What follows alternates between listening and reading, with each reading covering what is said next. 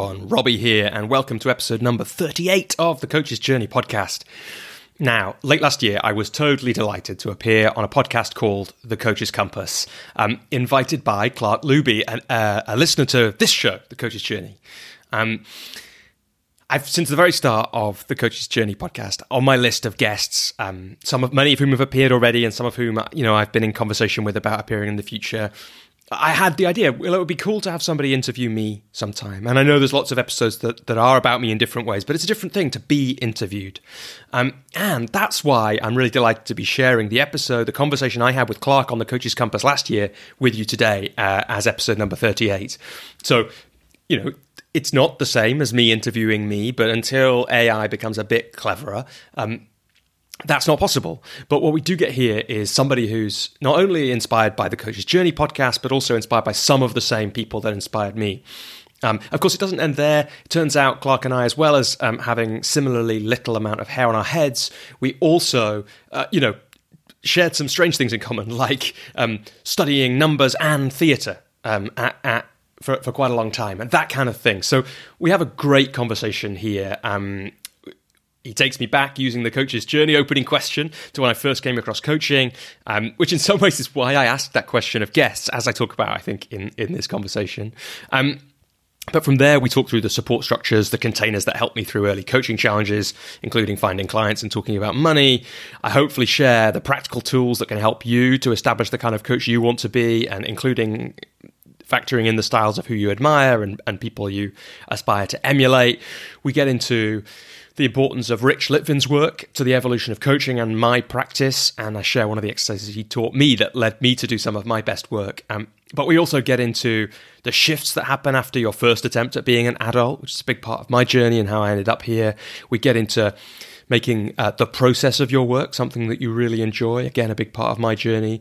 We talk about being a player in the game of your business, the point at which coaching businesses start to carry themselves forward, how to stay authentic while being influenced by others and why it's okay to steal from people brackets in certain situations um, and we also talk about the best times to break the rules of coaching and the, indeed the rules of anything for that matter um, before uh, we get into the conversation that clark and i had um, I wanted to let you know about a couple of things. If you're listening to this on the day of release or shortly after, there's still time to join the WBECS free summit this year. So if you haven't come across that before, um, the free summit is is a chance to get easy free access to some of the leading minds in the world of coaching. And this year that includes friend of the podcast Jacinta Jimenez. Um, it includes Michael Bungay Stanier. Um, it includes some people whose work I have heard of but don't know well, like Ray Dalio and Amy Edmondson. So you, do check that out, especially if you're starting out on your journey. As one of the members of the Coaches Journey community said to me recently, um, in the long term, getting better at their work is you know one of the surefire things they can they can do now that will help them in their coaching in the long term. And the chance to learn on WBECS is is really great. I went on the free summit a bunch of times when I was starting out, um, and it's available to you. You can sign up now. It's, it's just started. It started on the thirty first of May. So um, do check that out. And if you use the link that's available wherever you're listening to this or at thecoachesjourney.com slash podcast on the episode page, it's also a way to support in a just tiny way the Coach's Journey podcast. So do check out the WBECS free summit. And, and if you want to sign up, sign up via the links at thecoachesjourney.com slash podcast on the episode 38 or 37 um, episode pages. I also wanted to say now, June um, is a great time to join the Coach's Journey community. That's because um, in the June call on the 21st of June, 5 till 7 p.m. UK time, um, it's open to members uh, at the £20 a month level. So you can join at the £20 a month level, come to that call, find out what it's like, and if you don't like it, just cancel the membership afterwards. For, if you don't know already, um, the Coach's Journey community is my way, the best way I've found, and it's also the most flexible and affordable way to work with me, but the best way I've found to support other coaches to thrive um, in their businesses in their coaching and in their lives is to work with me as part of a group. If you're going to work with me, that's the best way to, to, to do it as a coach in my view, most of the time. I mean, that's because there are so many levels of learning open, um, and it's also the chance to connect with other people who are who are on that journey. In mind of which, a big thank you to Alex McIntyre, Alex Swallow, Joey Owen, Ken Brewer, Neil McKinnon, and Ruth Saville for their ongoing support. Um, like I say, now's a great time to join. You can find loads more out um, about the Coaches Journey community at thecoachesjourney.com slash community. Um, and as I say, the call on the 21st of June is a great chance to come along, find out what it's all about, what it's like, and, and then if you don't like it, just cancel. And that's the way it's structured. It's a great exercise for me in detachment from who's my client and who's not. Um, you might have noticed this isn't another new this isn't a new interview for the second month in a row. Um, and that's partly um, because i'm taking a little break from creating new content for the coaches journey community for the coaches journey you know broader community i mean there um, and for this show. And that's because sometimes we need to do that. We need to take a break but i wanted to keep sharing content with you. And this amazing conversation with clark is some great content um, which I really hope will will help other coaches. And also, Clark's show has some great other um, interviews on there that you can check out too. Uh, and one of the things I've been working on is 12 Minute Method Book 2. So that should be out by the time the July episode comes round. You should be able to get that in all the usual places. So if you want to be the first people to hear about that, you can sign up to my Robbie Swale mailing list at robbieswale.com. Um, probably the second or third set of people that will hear about it, though, will be the Coach's Journey mailing list. So do sign up to that um, too if you'd like. And then, without further ado, I just I hope you get loads out of this conversation that Clark and I had. It's it's really important to be able to you know share to me to be able to share the lessons I've learned with coaches who are also on the journey. And the questions that Clark asked um, were were great questions, and I think got to some things that I hadn't talked about anywhere else before. So I really hope you enjoy this episode. Um, keep keep working on your coaching. I'm really glad you're here with us on the journey, and um, yeah, enjoy the show.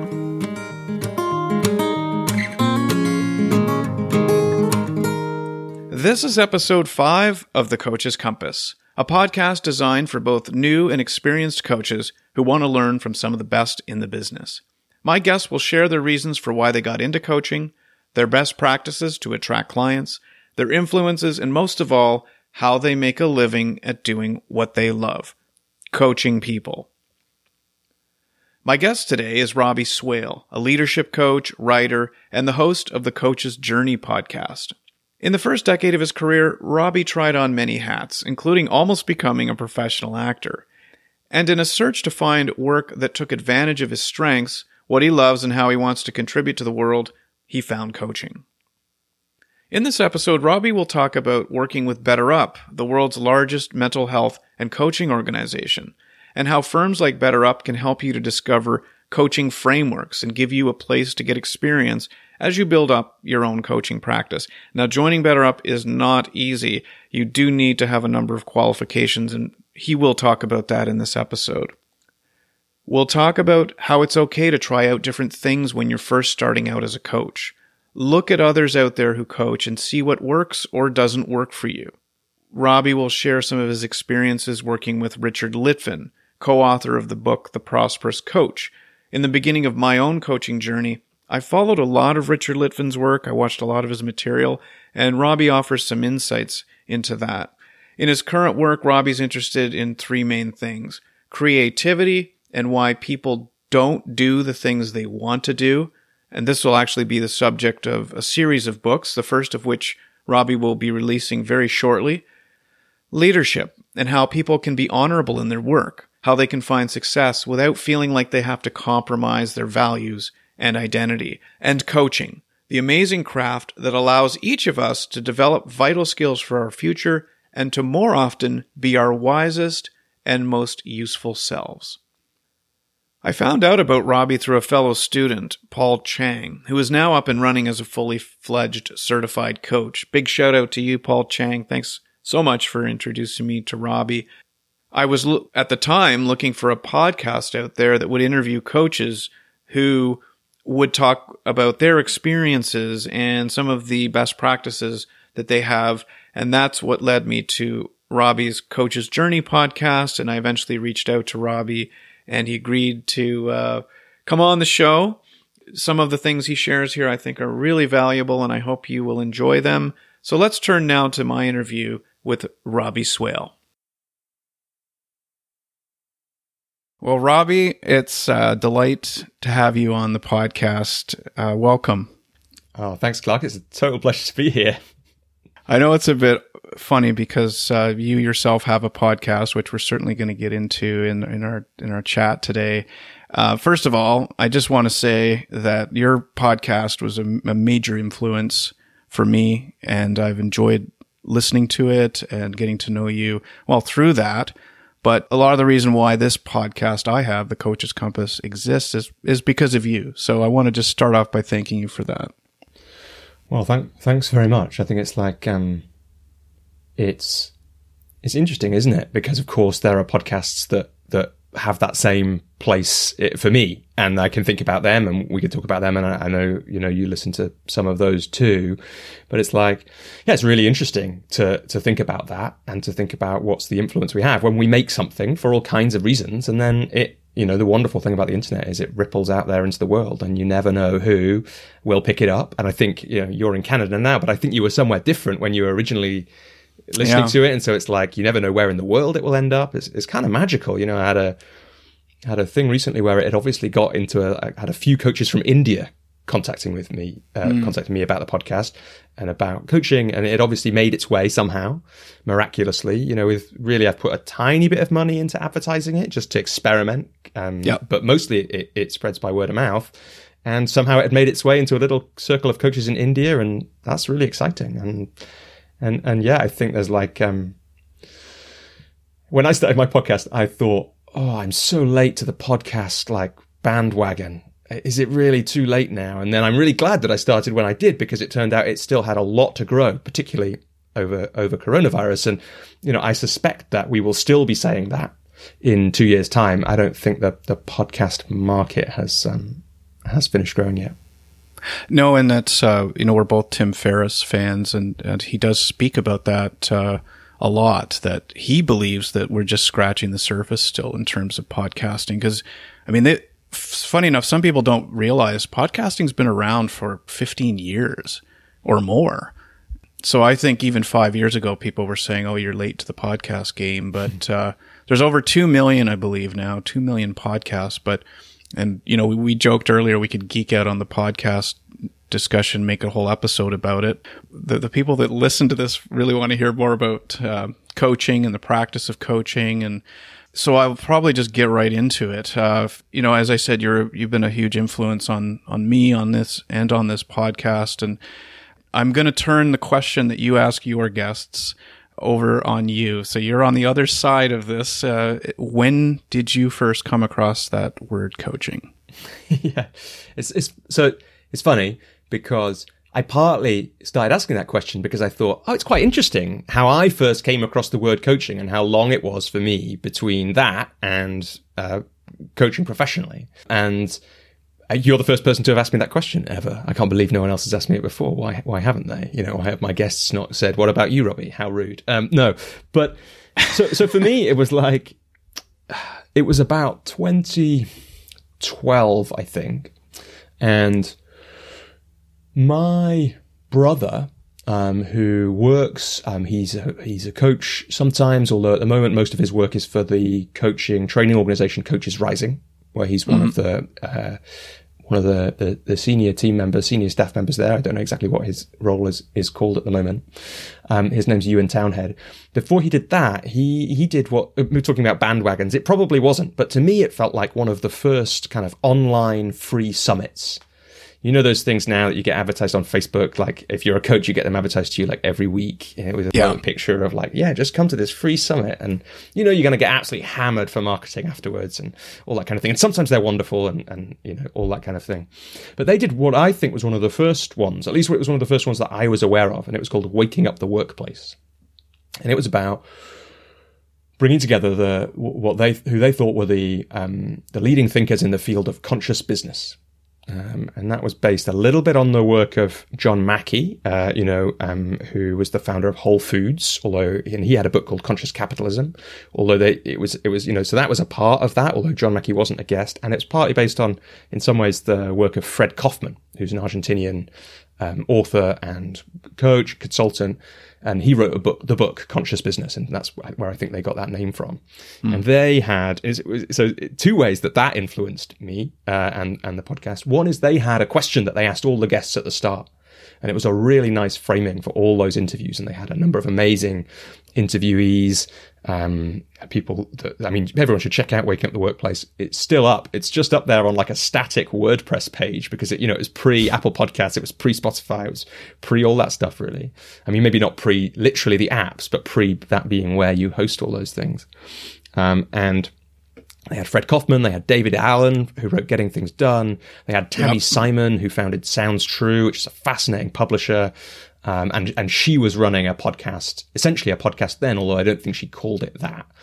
Um, and they their question was, "What is work to you?" That was the question they asked everyone at the start, and and and that was because really that that interview series that that summit was about what if work can be more than um, just a, a, thing we do every day, um, and and they talked about that in, in different ways over the course of that interview series.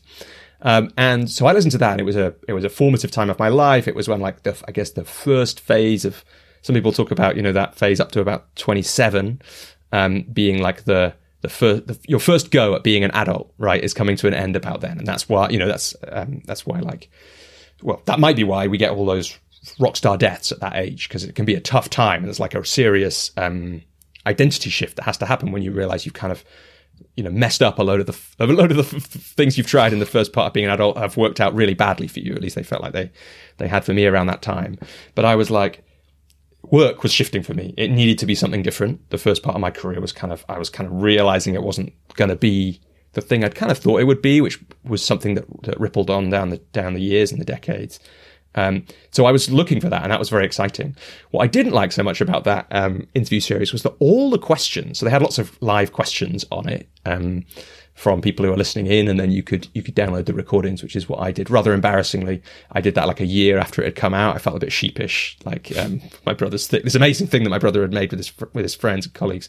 I got to a year late, and um, all the questions pretty much very boringly i thought were asked by people who who declared that they were a coach. And i was like what the heck's a coach? And why are there no real people asking these questions? Like who are all these coaches? And that is when i first heard about the word coaching and the way that we we talk about it now. Hmm. And then at some point you said uh, now i want to do this or where did where did you go from there?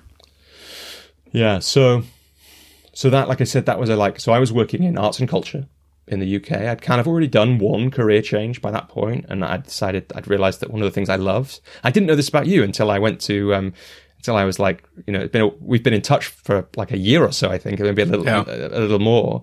And um, I was looking looking back at your LinkedIn profile, probably for the first time since that first time we connected a, uh, a, year and a bit ago. And I saw that you were like a member of the Shakespeare Club at university.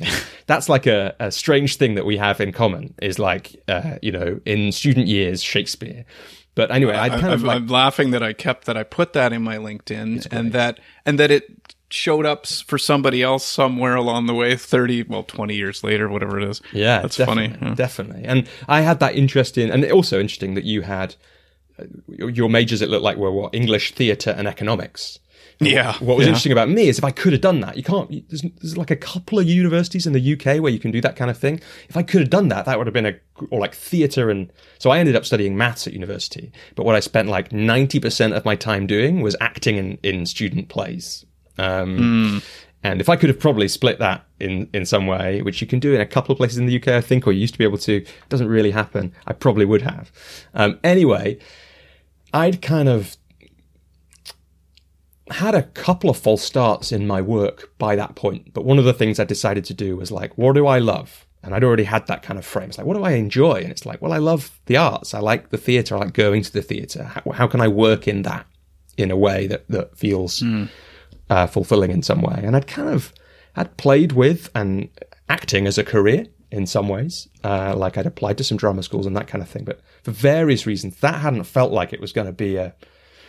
In the end, one of the things that stopped me doing that was it, it, it I realized there was a big part of me that wasn't going to get used if I was an actor. Like, and that didn't feel very satisfying. And we could talk about that, but it's it's probably not. Yeah, we could talk about that because it is a part of one of the things we I come across with clients sometimes. It's like, okay, I've just kind of realized that there's this whole part of me, all these strengths that aren't getting used in the work I'm doing, and how can I change that? Um, so I'd had that realization already, and then I'd moved into leadership in arts and culture.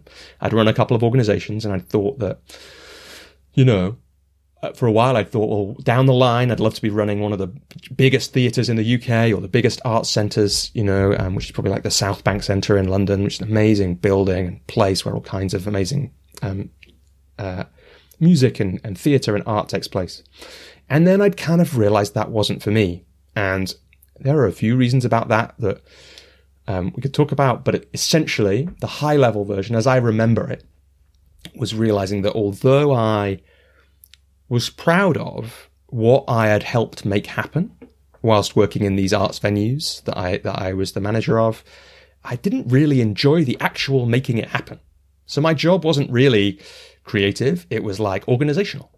And so I Very spent a lot of time exactly filling in spreadsheets, uh, emailing people, uh, trying to herd peep cats into a line so that, that we could kind of get the get the gig on at the last minute when something weird had happened. And there's exciting parts of that. Had a crazy one in one place once where we like we couldn't get our cinema projector working, and the, the engineer had been there since like 9:30 a.m. and there was a showing of the film with like I, can't, I don't think it was a massive audience, but like 50 people booked in for, and like 15 minutes before they were due to go in, he managed to get the projector to work. This is like a big scale digital. It's not, it's not like, you know, a small version of what a major cinema would have these days. Mm-hmm. And he got it to work by jamming a screwdriver into it, like to wedge a thing down so some connections met.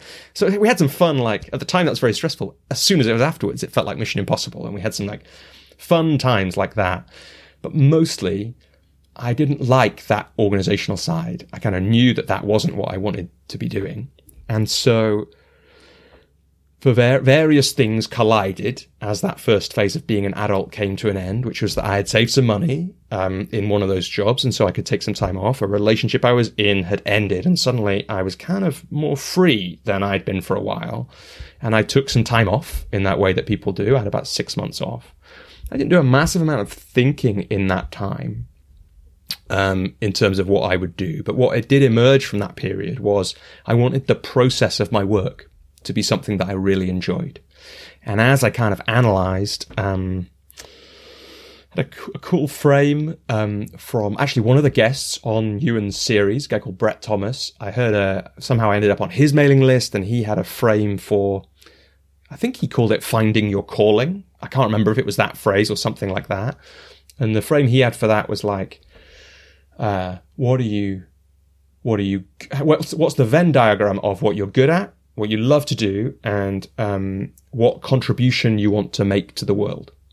Um, and that frame was really useful for me because, you know, and because I had like a couple of other criteria, which is like, I want to do this stuff. I want something that I enjoy the process of. I don't want to get stuck where it's like, I enjoy 10%, but the actual detail of the work is not something I want to be doing. Um, I would, I was like, I would love it if like the stuff I wanted to like read about and learn about in my spare time was work. Like that would feel like, what if work could be what if work and life didn't have that divide? I think it's again um, because we've you started with that question about where i first heard about coaching waking up the workplace is really showing up in this. And i think that's true that that was a very influential thing for me. Um, but also it's like you know i'm sure also it's just because it's in my mind but you know, there were some really lovely things they said in that. Like one of the, I can't remember who it was. It might have been Ewan my brother. It might have been one of the guests. Said something like at one point, um, you know, that work life balance is a weird phrase because it implies that work isn't life. And that is quite sad. And that's how a lot of people feel. And I was like, I'm not, that's not really cool with me. Um, if that's the future of my life is to have 40 hours of work, um, followed by, you know, every week, or if I'm lucky, and 70 if I'm not, followed by, um, you know, two days of, of life. Like that doesn't feel like that's a good way to spend the next decades of, of life. And then to finish answering your question in a long winded way, Clark, like through that analysis at some point, I was sat on a train reading a book.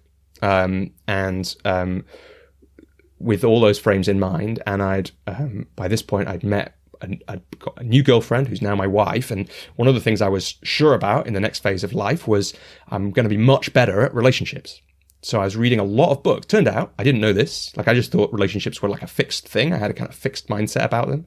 Turns out there are loads of very wise people who have written very wise, clever things about how to have better intimate relationships. And I was hmm. reading and like drinking that in. And suddenly I was like, oh, who are these? Like, this is, I'm really enjoying this. And like, oh, who are these people? And it turned out they were all like psychotherapist and coach or, or one or the other. And then I was like, well, I loved the one-on-one work I did with my staff. I wasn't a very good manager because we would do like a one-on-one catch-up every three to six months instead of, you know, we should have been doing that a lot more regularly, especially because we always loved doing it. But it was absolutely true that, that, that that was, I was like, oh, I can imagine if I could do that kind of thing all day, or I loved like mentoring students that we had, or, you know, working with volunteers, all that stuff felt really good. I just hadn't been doing enough of it in the work that I'd done before. And that was like, okay, maybe I could look into these kind of people related things. And then a little while later, we got to some coaching training, and I can talk a bit about that if, if that's useful. Well, it's um, it's funny. There was a lot of things there. One was the what jumped out for me was that a lot of coaches they go through.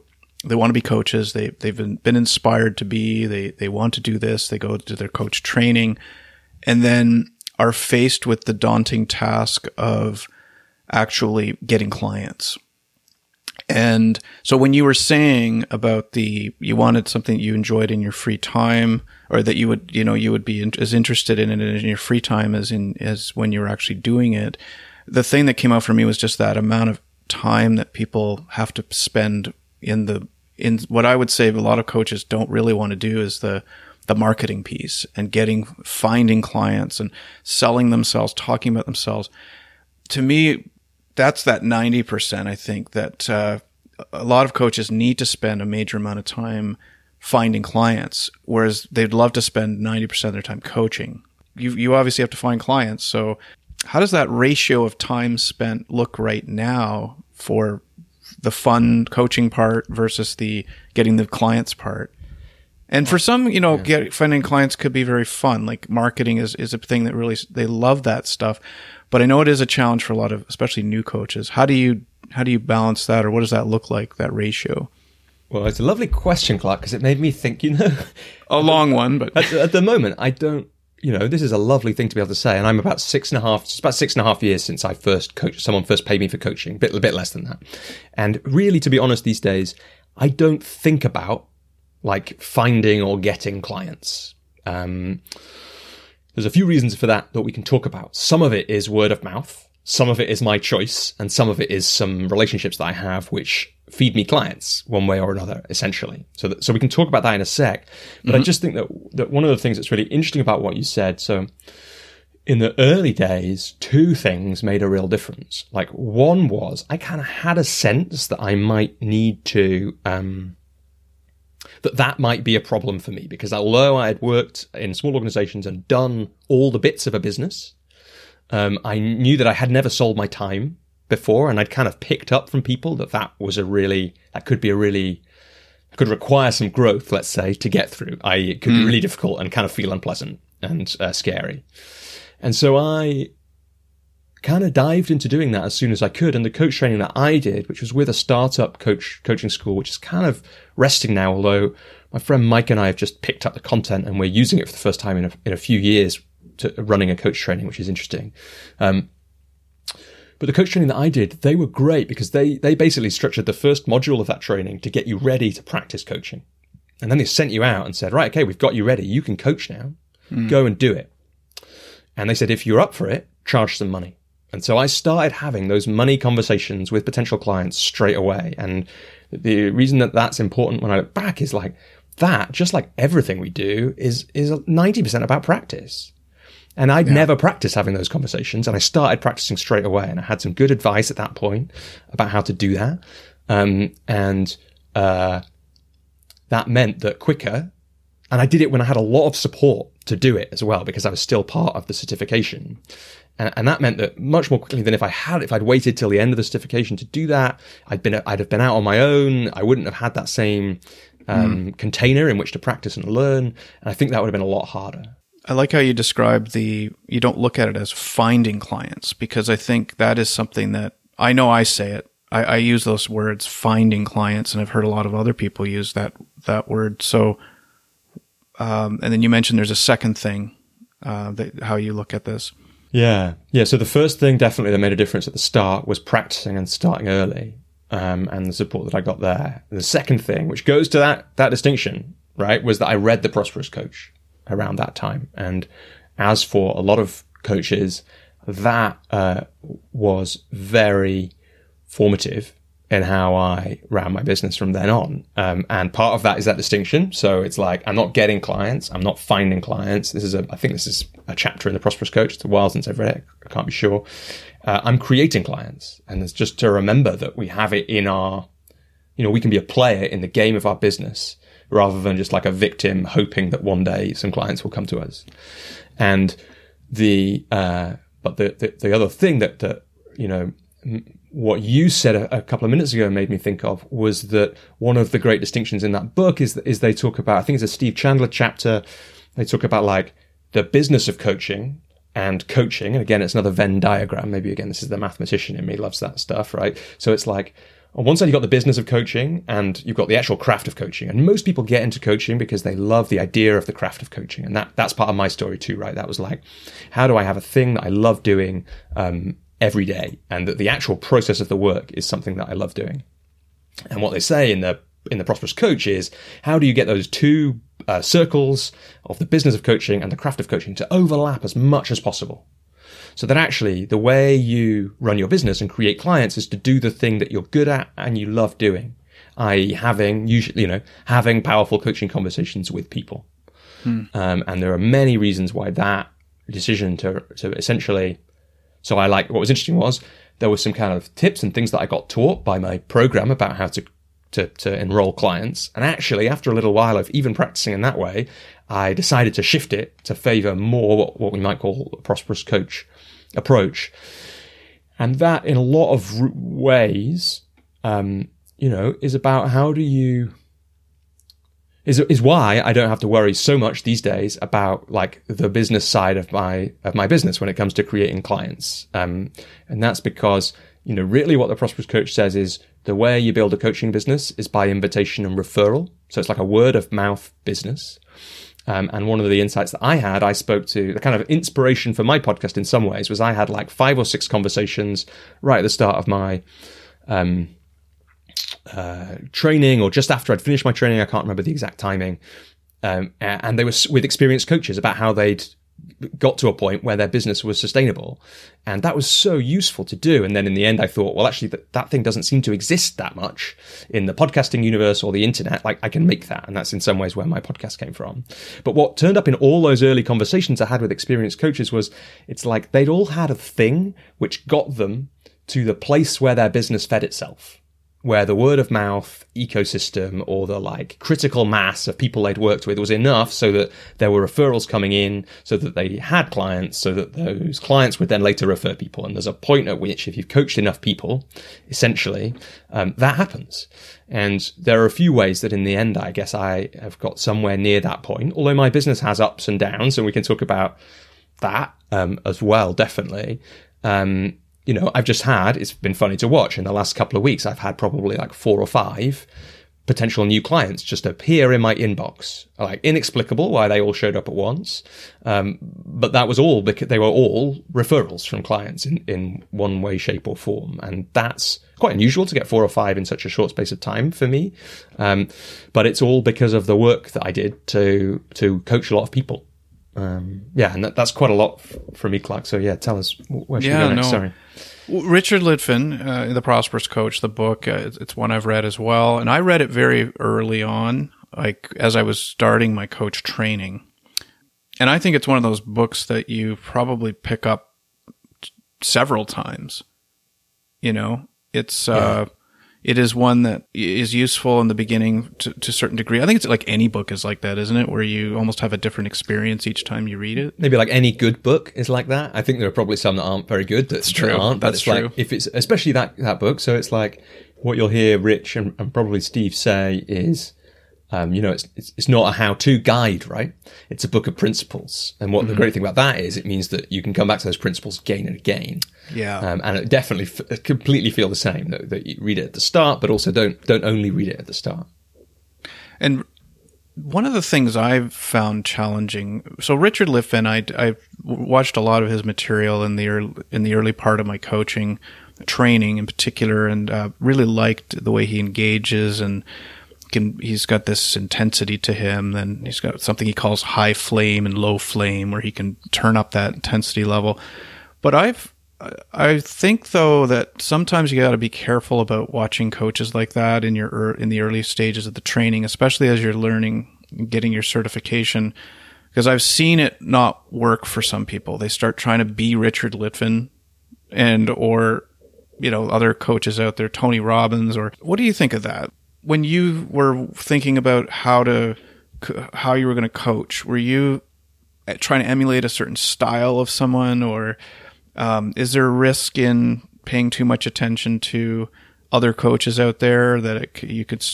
There's an authenticity risk. What What do you think? Yeah, really good question.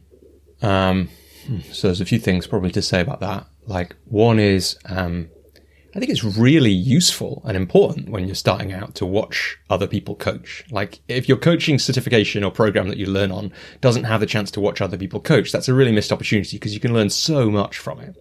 And people, I recommend that people watch Rich. Um, there's an amazing one with a guy called, you can watch a full coaching session. It's about an hour with Rich and a guy called Simon Crowe.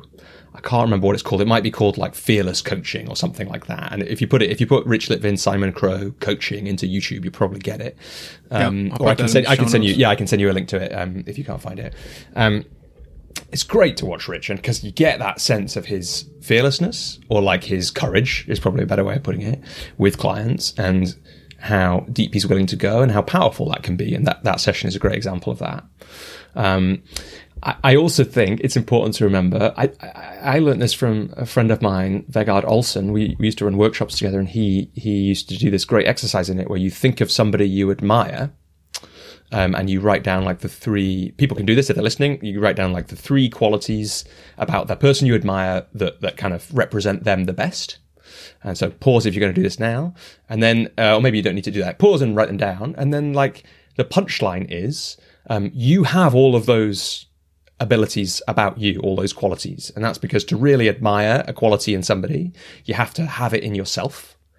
Um, you have to really know the quality, and in order to really know a quality, you have to have it in yourself. And so, like, if you really admire Rich, which I do too, like, or I do, then um, probably that's because we have some things about ourselves that that are in common. Like some of the things that he does really well are probably some of the things that I do or could do um, really well. So, like what you said about could do, because one of the things he's very good at is that um, really holding a space and and the silence and letting people just sit there with that feeling and that is something that I I can do. I do now. I think of I don't think of Rich Litvin when I do it, but I think as many co- new coaches or people going through the training perhaps have have have had to understand is that you do 80% listening when it comes to coaching and yeah.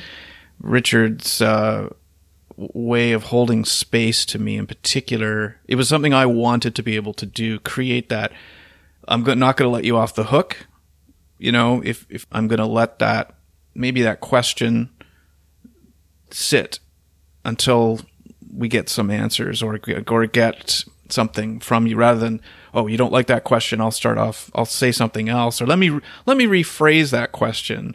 A common trap that coaches can can fall into when they ask a question and get no response or get silence or maybe a struggle to answer. So i like what you said there about the if there's if there's three things you're admiring about that person you're either it's either in you already or or you can do it or you could could do it yeah, yeah, a- absolutely. And I remember like having that.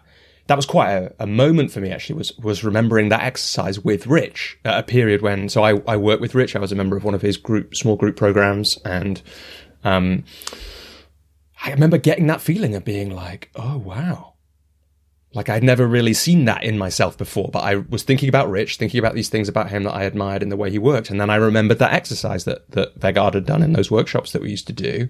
And I was like, oh, yeah, that means something about me. That means I have that in me. Um, and so that was a really important moment for me. And I've definitely stolen loads of stuff from Rich. Like I don't make any bones about that. It's how I run my group coaching calls. It's based on him because he's got a decade of, of mastery of how to run amazing group coaching um, and so I steal loads of stuff from that. And you steal stuff from people and then you let it out through yourself. And then gradually over time, as you keep doing that, or as I keep doing that, it becomes much more me. You get the flavor of me that's in there more. Um, but it's a good practice to, use other people's coaching techniques to see what they how they fit on you. And so I love the question that Rich often asks, which is something like, what would make this an extraordinary conversation?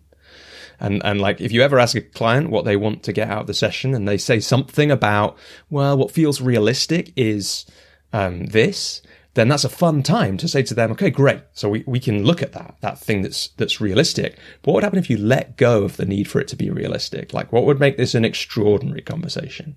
And what often happens is they drop in, they get freed from their kind of um, normal way of thinking. They come up with something that to them seems crazy and extraordinary. And surprisingly often, that's something that it is possible for two people to create in a coaching session together. Um, and so, like, to borrow that question and to play with it, and you feel at first like it's like a scary thing to do because you know, you don't feel extraordinary as a coach. You feel scared. You're worried that you won't be able to fulfill the thing they say, add all, value, all those things, right, all that stuff. And then you ask it, and you remind yourself a bit, or you try and remind yourself a bit, like you said. You know, it's like I can be silent here. That's okay. I don't have to add value. Try and remind yourself it's about the client, not about me. Like, what if, and this sometimes has happened to me with clients, what if this is the first time anyone's ever invited them into that kind of space of possibility? Like, what a gift um, you can give to people by doing that kind of thing. So I think steal from people. Um, and then there's probably two other things to say about that. Like the reason that I think it's really useful to do a certification is um, to know the rules of coaching. Like the best time to break the rules of coaching is, or the rules of anything, is when you know what those rules are really well. and you know why they're there, and you know that breaking them is the um, is like more in the spirit of the rules than keeping the rules. Uh, or like a guest I had on uh, the next guest that's co- of the, the, next episode that's coming out of my podcast. The, it'll be the November uh, 2021 episode. Is with a guy called Myles Downey, and in his one of his books, he said um, in his book he's got a book called Effective Modern Coaching, um, and in one of those books he said it's a bit. Someone once said of acting, um, uh, there are no rules, but you've got to know them.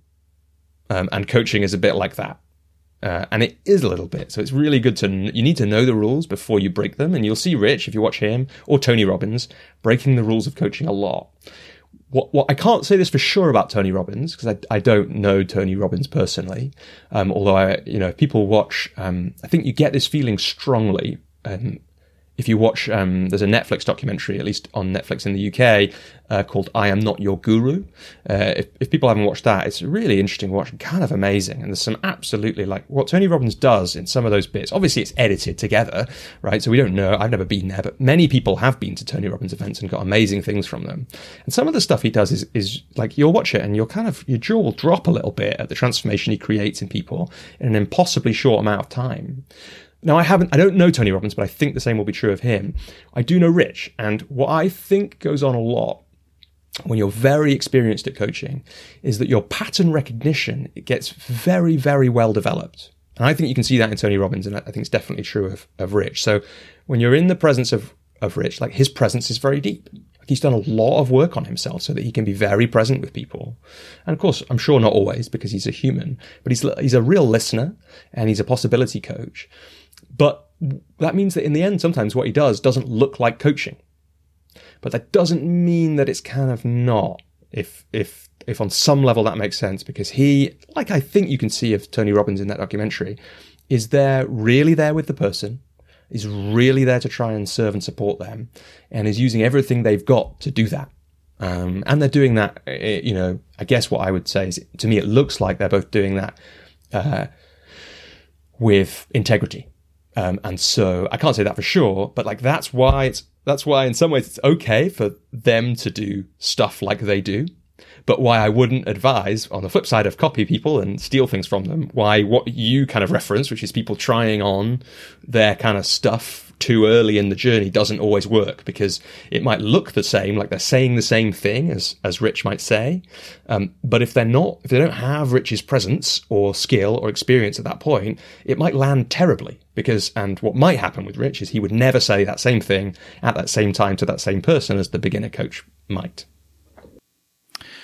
You're one of the first guests that I've had that actually has sound, has experience working with Rich Litvin. So I um I can't not ask you a little bit more about that.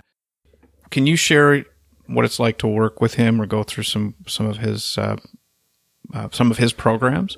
Yeah, so I did a I did a program that uh, doesn't I don't think exists anymore. I think he's kind of paused it called the Prosperous Coach Salon, which is like a I can't remember if it's eight or ten uh, people in a group uh, over six months, uh, three like three calls a month uh, on Zoom.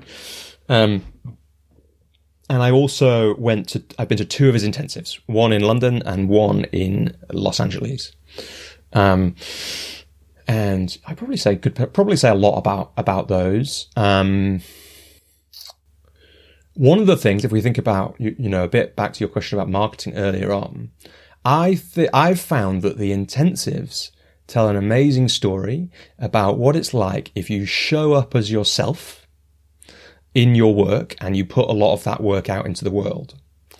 Um, and especially maybe you piss some people off. And I think that's one of the things that, that Rich says sometimes. Like, if you want to do extraordinary things, you've got to be willing to piss a few people off. Um, and he's just got funny stories about like, uh, people putting just like truly horrible comments on his, on his YouTube videos. I think there was one which is like, Rich Litvin, you make me sick. So I imagine being a human and getting that comment on a YouTube video. Like YouTube comments are a place like, I don't have many videos on YouTube. I've got a few. Um, and even I've had some like, you know, YouTube comments is a pretty horrible place. There's not it a lot is. of like joy there. It's like, it's probably a bit worse than Twitter, maybe even.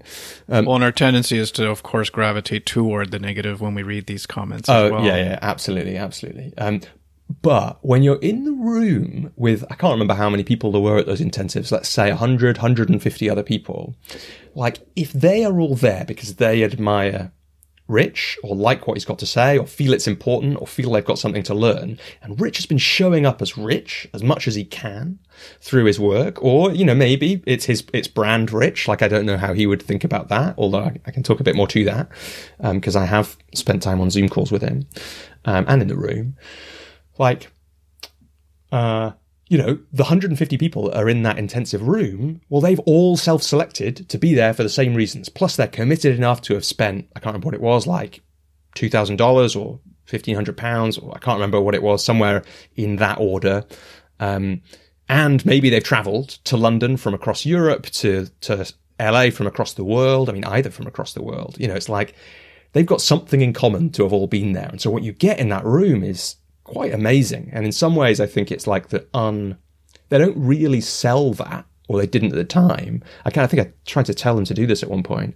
Like, but that was one of the most extraordinary things about that. It's like, what a chance to be in a room with 150 people. And I don't have personally, I haven't been to many events like that in my life but I don't have many experiences, if any, of being in a in a in a collective experience with 150 people, which was as powerful in terms of the conversations that happen, like both in the room during the the three days, or you know having breakfast with somebody separately, you know, on one of the days, or dinner afterwards.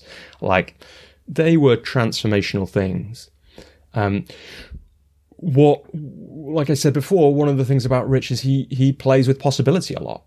So the the outcome of working with Rich and that that's those two intensives and that prosperous coach salon, those happened over about a six month period, maybe like a nine month period from start of I think I did an intensive first, then the six months of the salon started, then maybe an intensive at the end, or the salon ran on a bit for various reasons. Um, like I came out of that basically feeling like in the world of coaching, I could do anything. And I'd been taught, I, you know, I'd both, that was both a, sh- a mindset shift, absolutely, from the different ways that, that Rich works. And it was like, I've, I've spent a lot of time with a, a genuine master of running a coaching business.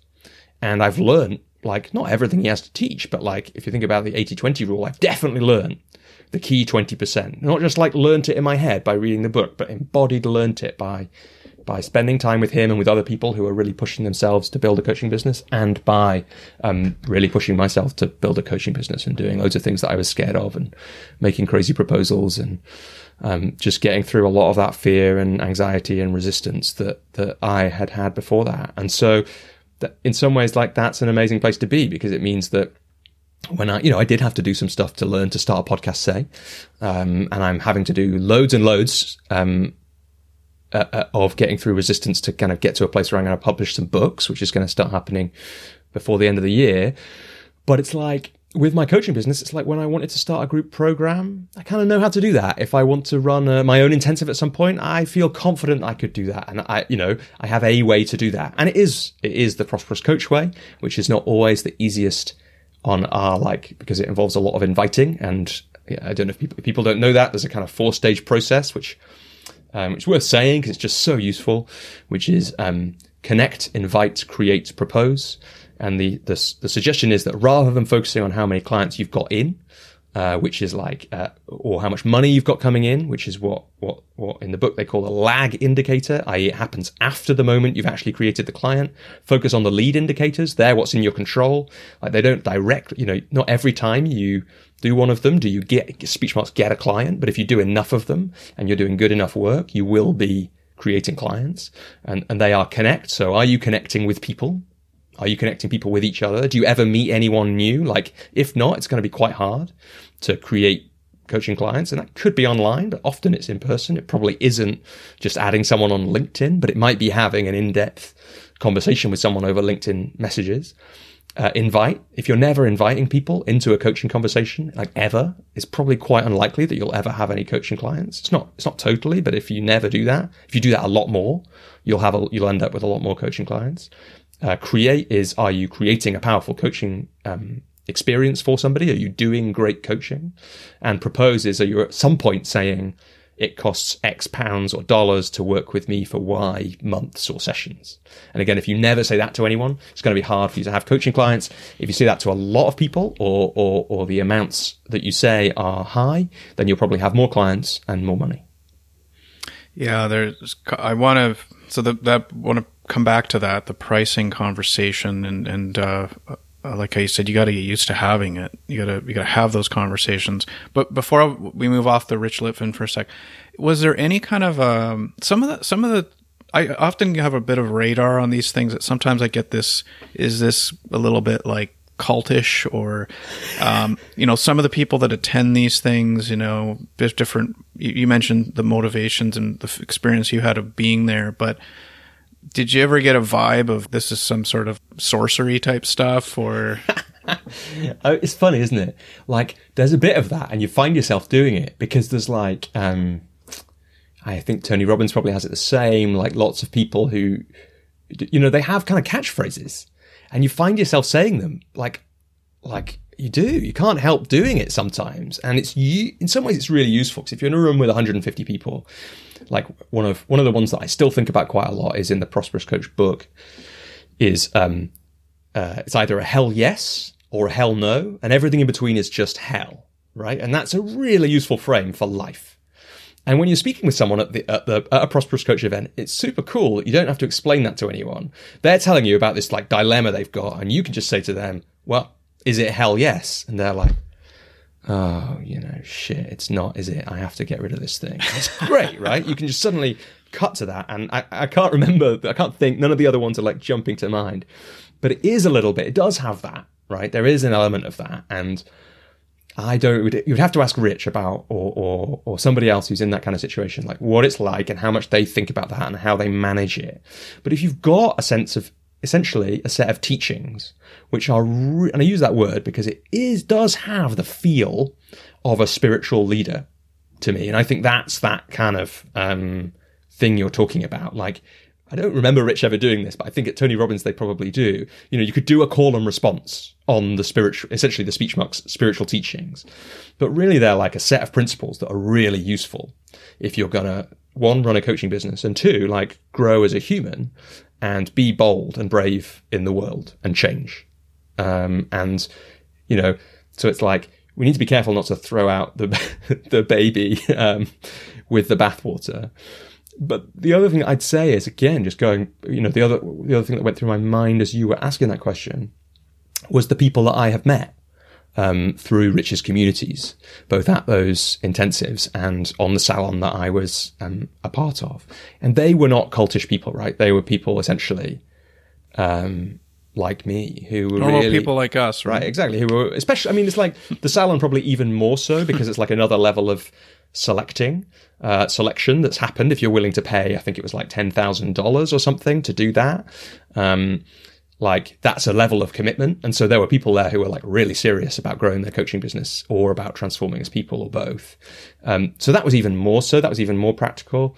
Um, and but yeah, it's like a there's there's the thing that we've all got to be a bit careful. I think if we if we work in the field of personal transformation, which is that you can get a bit addicted to like like I've got a friend who says he's like a workshop junkie and he's saying that like knowledge with self knowledge that it's like it's not a good thing to just do the workshops to just keep spending like $10,000 every year to work with Rich if you're not getting the results that you want. I think as long as you get, as long, if you get the results you want from from working with somebody like that, or getting into one of those things that may look a little bit cultish from the outside, then I don't think it really matters, right? But if you're not getting the results, then that might get a bit a bit weird.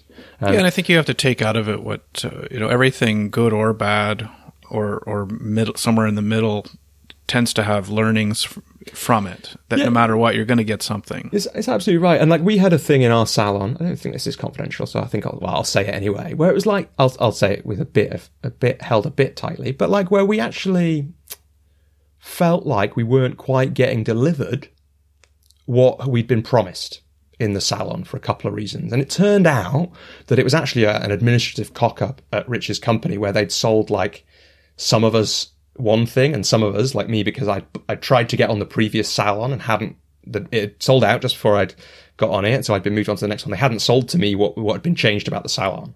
But as soon as like, so that was a bit, but as soon as they re- like they realized that, like the most masterful bit, it was kind of worth worth 10 grand just to like be there for that bit was when Rich dealt with the fact that there'd been this mistake. And he dealt with it with amazing presence and integrity. And it was like, yeah, even the thing that didn't work out well, like I was like, oh, having that recording of how he dealt with the fact that a group program had kind of felt like they weren't getting what they'd paid for was kind of i have got that recording forever now and i'm going to be able to go back and watch that whenever that whenever that happens to me. Um, and i heard from a, a, guy i know who's on been on. So i think instead of that rich has a thing called project kairos now which is instead of the prosperous coach salon which is a slightly different format but similarly like teaching the prosperous coach or he has had that.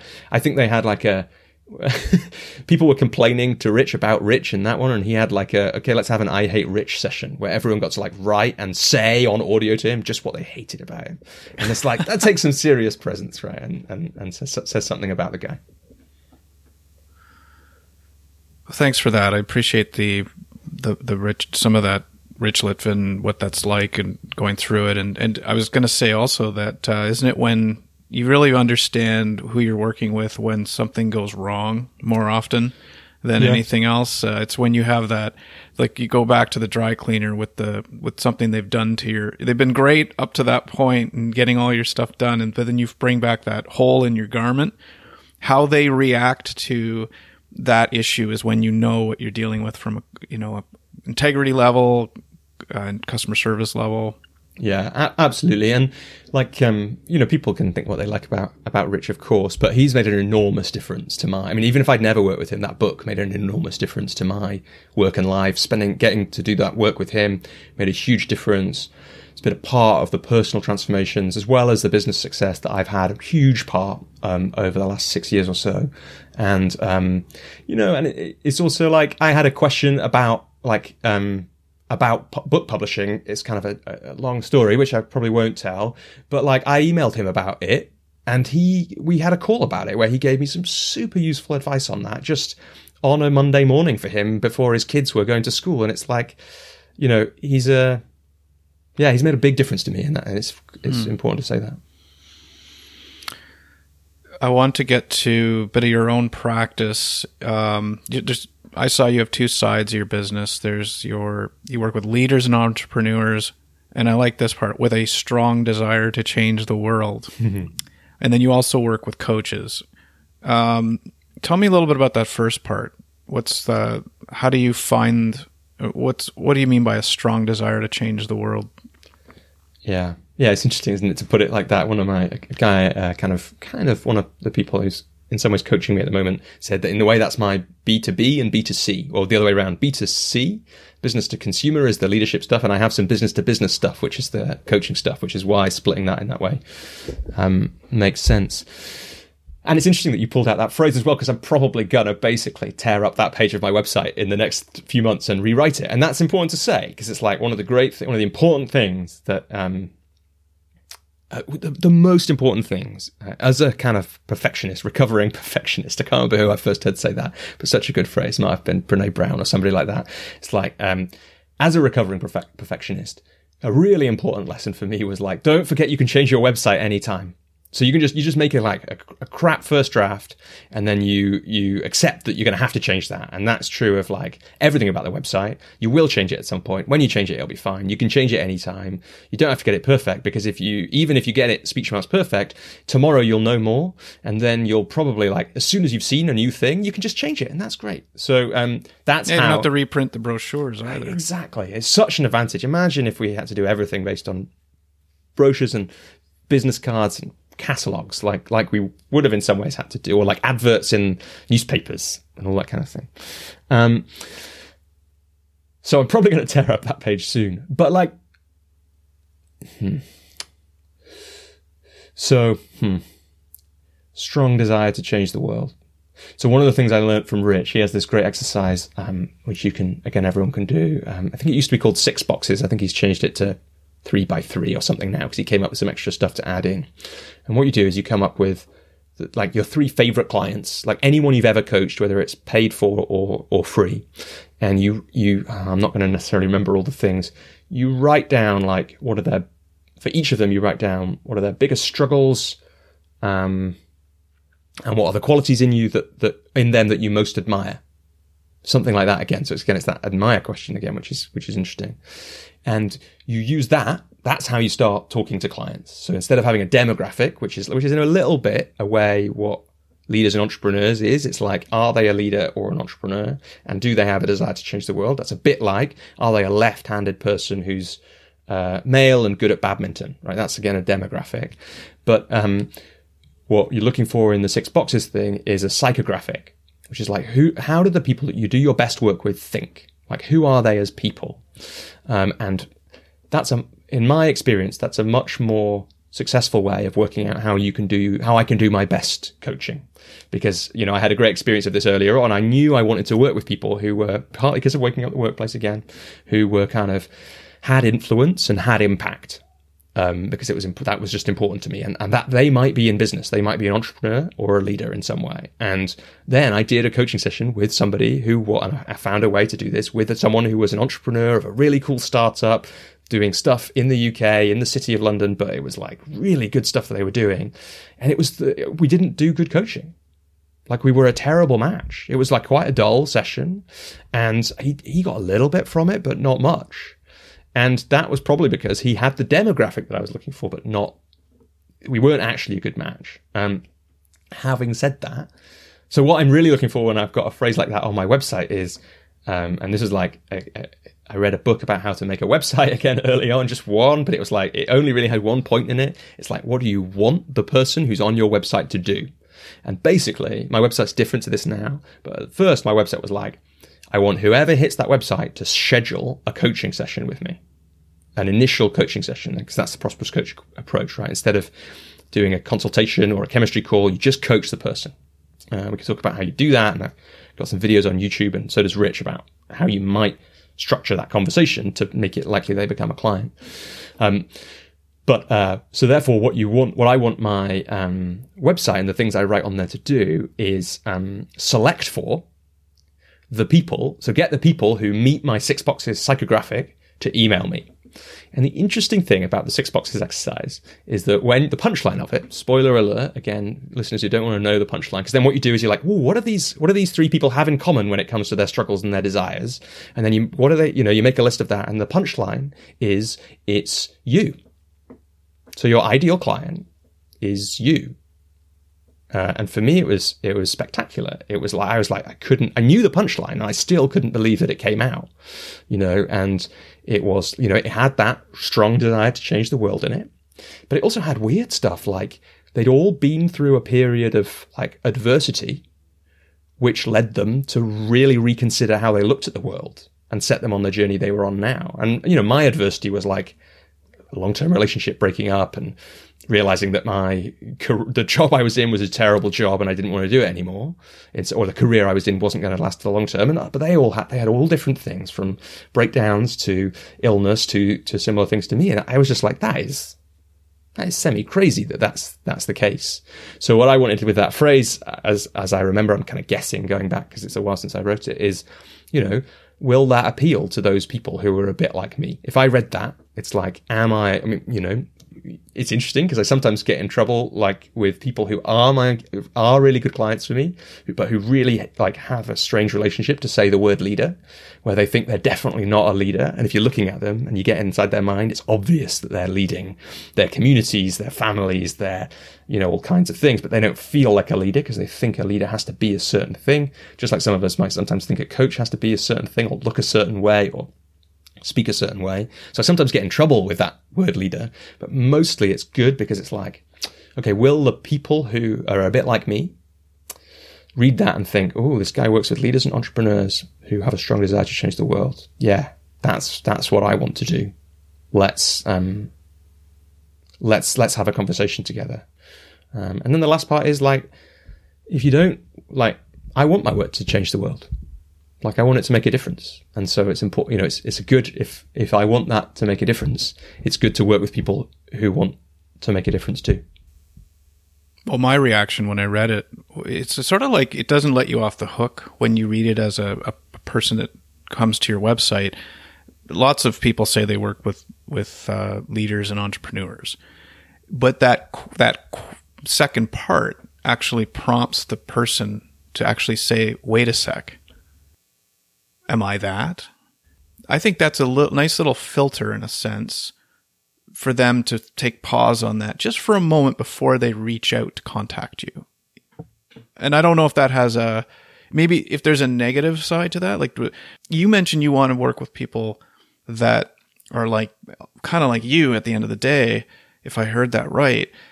But that with a strong desire to change the world, it does kind of just maybe you. I wonder how many people you would hear from if you didn't have that phrase that ultimately it might end up you wouldn't work with them anyway. Yeah, and you know we'll never know. Sadly, it'd be fun to have an alternate. Or maybe I could. I could set up two websites, right, and just uh, have them like the page. Maybe I could set it up so the page shows one day and not the other. They change pages, and one has that phrase and one doesn't. I'm probably not going to do that. And then the coaches for coaches part, or you're coaching other coaches. You've also said that Richard Litvin's been an influence there. Do you have a preference toward which side you like to go to more, or is it is it equal, or or do you get more business in one and and not in another, or? Yeah, I mean it's interesting. Like it took, quite, I had quite a lot of resistance to doing any work with and for other coaches because it didn't feel like real. resistance and, internally for you? Yeah, you? like um, it, it, it. I remember it was during the program with Rich. Like I was getting it a lot, and then I had this great insight, which was I was in another. I was in a group, Rich's group, uh, with like yeah, I think there were maybe there were originally 10 but we actually ended up with 8 i think that's why i'm confused about it so it could have been for 10 but two people dropped out and um, I remember realizing, oh, it's, it's okay if I want to like is co- is coaching basically a cult? So that cult thing you're kind of, or the I think it's my word, isn't it? But that thing that that that you were talking about before, it's like, is the whole thing actually that? Is it really all just like coach as all coaching coaches and like that's a weird thing. And mm. I used to have that story a lot. And then I had I looked around the room, the Zoom room, and I was like, okay, so I kind of want to do this work with other coaches. Like I'm getting called to it in a few different ways, and I want to do it, but I've got all this resistance to doing that. Um, but actually, looking around the room, there's actually only one other person out of the, or two, including Rich, out of the nine of us, who want to do that work. And the other one was the, uh, like the guest on my podcast, Minor Arias, who is in Costa Rica. Um, and so it's like Minor and I, and he, he does all his, his, most of his work with coaches in Spanish. It's like, we're not competition. It's absolutely, there's more than enough space in the world for there to be me in the UK and, and, and him there. Yeah. And so it was like quite a lot of resistance for me to doing that. Um, but I do, I do really love it. And um, I love the craft of coaching. I love having this conversation. you know, I had a phase where I was really looking at like, um, it's a lovely frame in The Big Leap by Gay Hendricks. And the frame is the zone of genius. And, and what if we all have a zone of genius and we spend most of our times, like if we're lucky in our zone of excellence, but it could, life could be different in our zone of genius. And our zone of genius is a bit like the Brett Thomas frame that I talked about earlier on. It's where what we love, what we're uniquely good at, um, the way we want to contribute to the world, all of that overlaps. And the thought experiment of the zone of genius is what if that's also the place where we have the chance to make the most impact um, and also uh, create the most abundance and satisfaction for ourselves. So I was really playing with that, and there's some great questions in the Big Leap. And one of them is like, where have you created the most? Like, what's the thing you've done which has the best ratio of time to satisfaction and abundance? Um, mm. And and like when I thought about that, it was like. Um, uh, it was an article I'd written about my journey as a coach, about how I'd gone from being, from starting my training to being full time in less than two years. And like that has, that's been read like probably 10,000 times now across different platforms. Um, and loads of people had contacted and connected with me about it. And I'd accidentally created this little audience of coaches who loved what I had to say about that. And I'd loved writing it. It had been a total, um, emergent experience. I hadn't like I just sat down. I'd kind of thought about it quite a lot. Then I basically sat down and banged it out. And it had created some clients who I'd loved working with, who were coaches. And, um, you know, and I also loved having, I noticed that I loved having like, I just had a, off the back of that, lots of people contacting me to say, can I, because one of the things I say in that is talk to experienced coaches.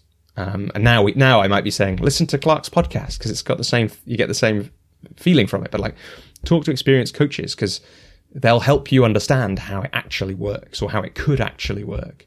And I just had a someone, so people would reach out to me on the back of that article saying, "I loved your article. You wrote this thing. Can we have a chat about that?" And I said yes. I said yes a lot more then than I do now because now I can say, you know, could would you mind just reading through all this stuff or listening to some of the stuff that I've created first because I've said loads of it and it's already out there. Um, and we have to say no to stuff sometimes. But I'd just come off one of those calls at that point, and I was, it was obviously something. So, another of the questions in the big leap about how to find your zone of genius is what are the things you could do all day and you would leave them with more energy than you had when you started? And I just loved having these conversations about coaching. And I feel, I can feel it now in this conversation. Like, you know, this time is flying for me. And so, really, the resistance, all that stuff about, oh, aren't coaches just coaching coaches? And isn't this like not real enough? Um, that felt like, it, it, it was just getting in the way of me doing some work that I absolutely love doing and getting to have these conversations about coaching and support other coaches and that people kind of wanted me to do. Um, and so I love doing it now and it's gone through several iterations. I had a group program for coaches. I used to do, you know, more, a bit more one-on-one work with coaches. I set a limit for myself now of, of like one coach in my one-on-one practice at a time as part of my way to say it's not just what I do, and it's important for that. And that was something Rich said actually. He said it gets a bit weird. He said, "Don't just be careful if you're going to run the group group stuff for coaches because it always gets a bit weird if people just work with coaches." Um, and that's so, a, yeah, so that, that's why the other bit is really important to me because it is real. It's more real in some ways. Um, it's not totally, but it is.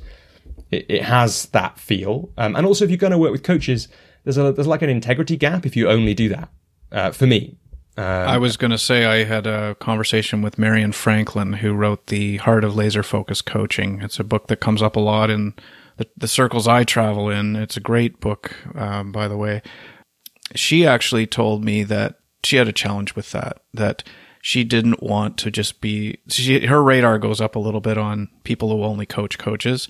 So part of her practice is she spends a majority of her time coaching coaches, but that she has her own coaching uh, as well that she does because she just felt there was an inauthenticity about that. Yeah. And it's like I'm so I'm working with some people at the moment on publishing books and I said to them, you know, it's really so they they learn about publishing books um, via this amazing business of guitar books called Fundamental Changes, and they're amazing guitar books, and they've sold like a million copies or something of these books, and it's and they're great books, and we could talk about why that is if we want to geek out on publishing. But um, uh, you know, if they'd only done if that was one of the reasons that made me excited to work with them because they hadn't they weren't just doing one of those things that looks a bit pyramid schemy where they're just you know, talking about publishing books about publishing books. And that's weird. And it's weird if coaches are only coaching coaches. It's just like, I guess that's it. You know, that's my feeling. There is, there are, but having said that, there are great, like I had a great guy on, on my podcast called Chris Joseph and I asked him a bit about this and because he was just, he basically been through a period a bit like what I just discussed about like the resistance that he had to doing that and it, again, he felt like to, to, working with coaches, he felt that that had really held him back. And but he had a lot to offer to coaches, and his insight was, well, if if my if the coaches that I'm working with were only working with coaches, I would stop it. But whilst they are all working with people in all kinds of different diverse ways, what I'm doing by supporting other coaches is um, helping these end users, whoever they are, whether they are female leaders or um, creative entrepreneurs or, or leaders in the civil service or career changers or whatever it is, I'm helping them get better coaching by supporting the coaches that I'm supporting. And so it's like, it's a tricky thing because it, it, it, can be kind of pyramid schemy and mm-hmm. sales funnily, but it, it can also be very heart and soul led. Um, and I absolutely love so that what I, where my, business has evolved to is that alongside the, the podcast is, is, is one of the ways I support coaches now. Um, and the other way is I have a community for coaches and I made, it's been a fun experiment. It's been running for about a year, a year. The podcast is about two years old. The, um, the, the community is about a year old.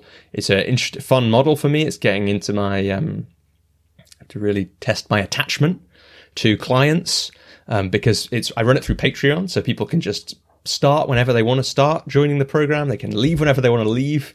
Um, I made it as ch- I made some of it as affordable as possible, so you can join from as little as about ten pounds a month, um, and uh, which is probably like what's that like twelve or thirteen US dollars. Mm. I don't know what, what it is in Canadian dollars quite, but um, fifty. Yeah. Uh, we have an awful exchange rate here. Oh, yeah, yeah. Well, I should speak to the Australians. They get really stressed out about this stuff as well with their, with their dollar. But um, yeah, uh, but so like you know, so that's but, but it's a lovely way um, to work, and we get I, get I run a group call almost every month for those for different levels of, of membership in that community, and basically that. But I wanted to have a little bit of space for one on work with one on one work with with with coaches because sometimes people can't make those community things or they want something more intensive.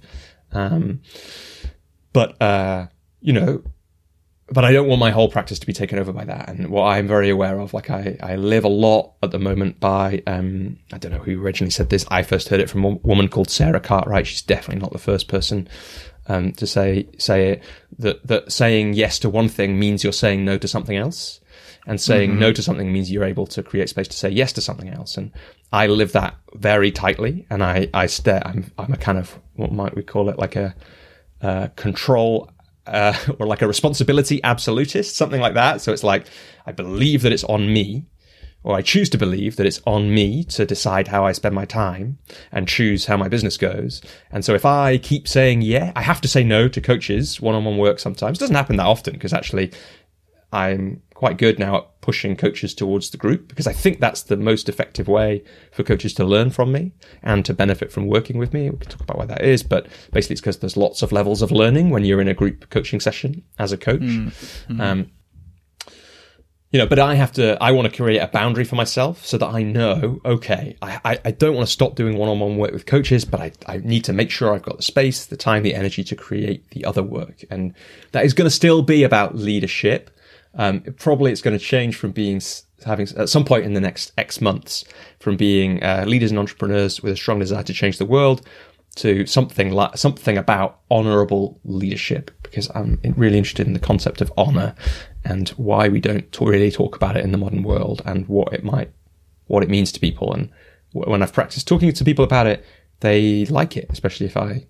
say a bit more about it than what I've said. But like people it, it resonates that there's something something there for people, particularly around like, you know, honor is a lot, I think, about doing the right thing, even when that's hard. Um, and uh, a lot of people, especially in big organizations, often a lot of the, the, the, leaders or the entrepreneurs that I work with, you know, they feel like they have to compromise who they are in order to speech marks get ahead. Um, and the game that we're often playing as coach and client is how do we get you ahead without you having to compromise who you are? Um, and that might be like doing the honorable thing and accepting the consequences of that, which are sometimes you know, it's really hard if you're operating in a in an organization essentially where no one operates with any values or any of the values that you have. It's really hard, and you are the muck if you operate with integrity and honesty sometimes, and you have to decide: uh, do I want to get ahead, uh, or, or maybe you have to decide. Like, there's a question from Fred Kofman, who I talked about, learned about through through Waking Up the Workplace, but whose books I find very influential. Like, what do I have to do so that I'm at peace with myself? So sometimes the question for people in an organization is, um, do I want to get ahead or do I want to be at peace with myself? and that's a tricky question to answer. And, and the game becomes, can we do both? Um, you do some work with BetterUp coaches or BetterUp, uh, the, the, organization BetterUp, BetterUp coaching or BetterUp coaches. Just, just called BetterUp, I think. BetterUp. Uh, yeah. Although they are rebranding at the moment, so they've just rebranded. But I think it's still BetterUp. Yeah. Can you? Because sh- some people, when you're thinking about becoming a coach and where am I going to get my business from or not find clients. We try not to use that phrase, right? um, how much has working with an external organization like that influenced your business? Uh, working with like, firms like BetterUp, like what's that experience like? Yeah, I mean, it's been very helpful. Like if you think about that thing I said earlier about how do you find the one thing which will get you, will feed you enough clients so that you um, have that critical mass of referrals, you know, or you can also look at it as like, what's the, how do you pay your bills while you're building your business? Because this coaching business is a business. So, you know, in other, in other places with other businesses, people would be saying like, you know, you're going to have to invest in this business. You're going to probably like not you're going to like run a loss for the first five years. And then, you know, you got to have the money up front to do that to make sure you get to the profitable bit. And in most businesses and BetterUp are probably, you know, they've just had rounds of investment, but like they've been in that for some of this, the time that I've worked with them. Definitely. I'm sure they have because pretty much every business does. Coaches most often don't think about that. Um, which is why it's good to have a, a speech marks day job, um, for mm. some of that time, although you've got to create the space for your coaching. Um, but it's been very useful. I'm gonna. There's like two parts of it. So it's been very useful from a from an experience point of view, from a practical point of view in terms of money and and number of clients. Um, you know, and I've got a, I've had a, a few relationships a bit like that over the years. I really like what BetterUp do and how they do it. Um, and so that's why they are one of the few. Like again, thinking about saying yes and no, and hell yes, hell no. Actually, right? It's the same thing. Yeah. It's like uh, what am I? which of these associate relationships are am I not a hell yes to? And at some point, I let some of those go. Um, but BetterUp, I, I was a hell yes to for various reasons, and and so it's I've been working with them for probably four or five years now.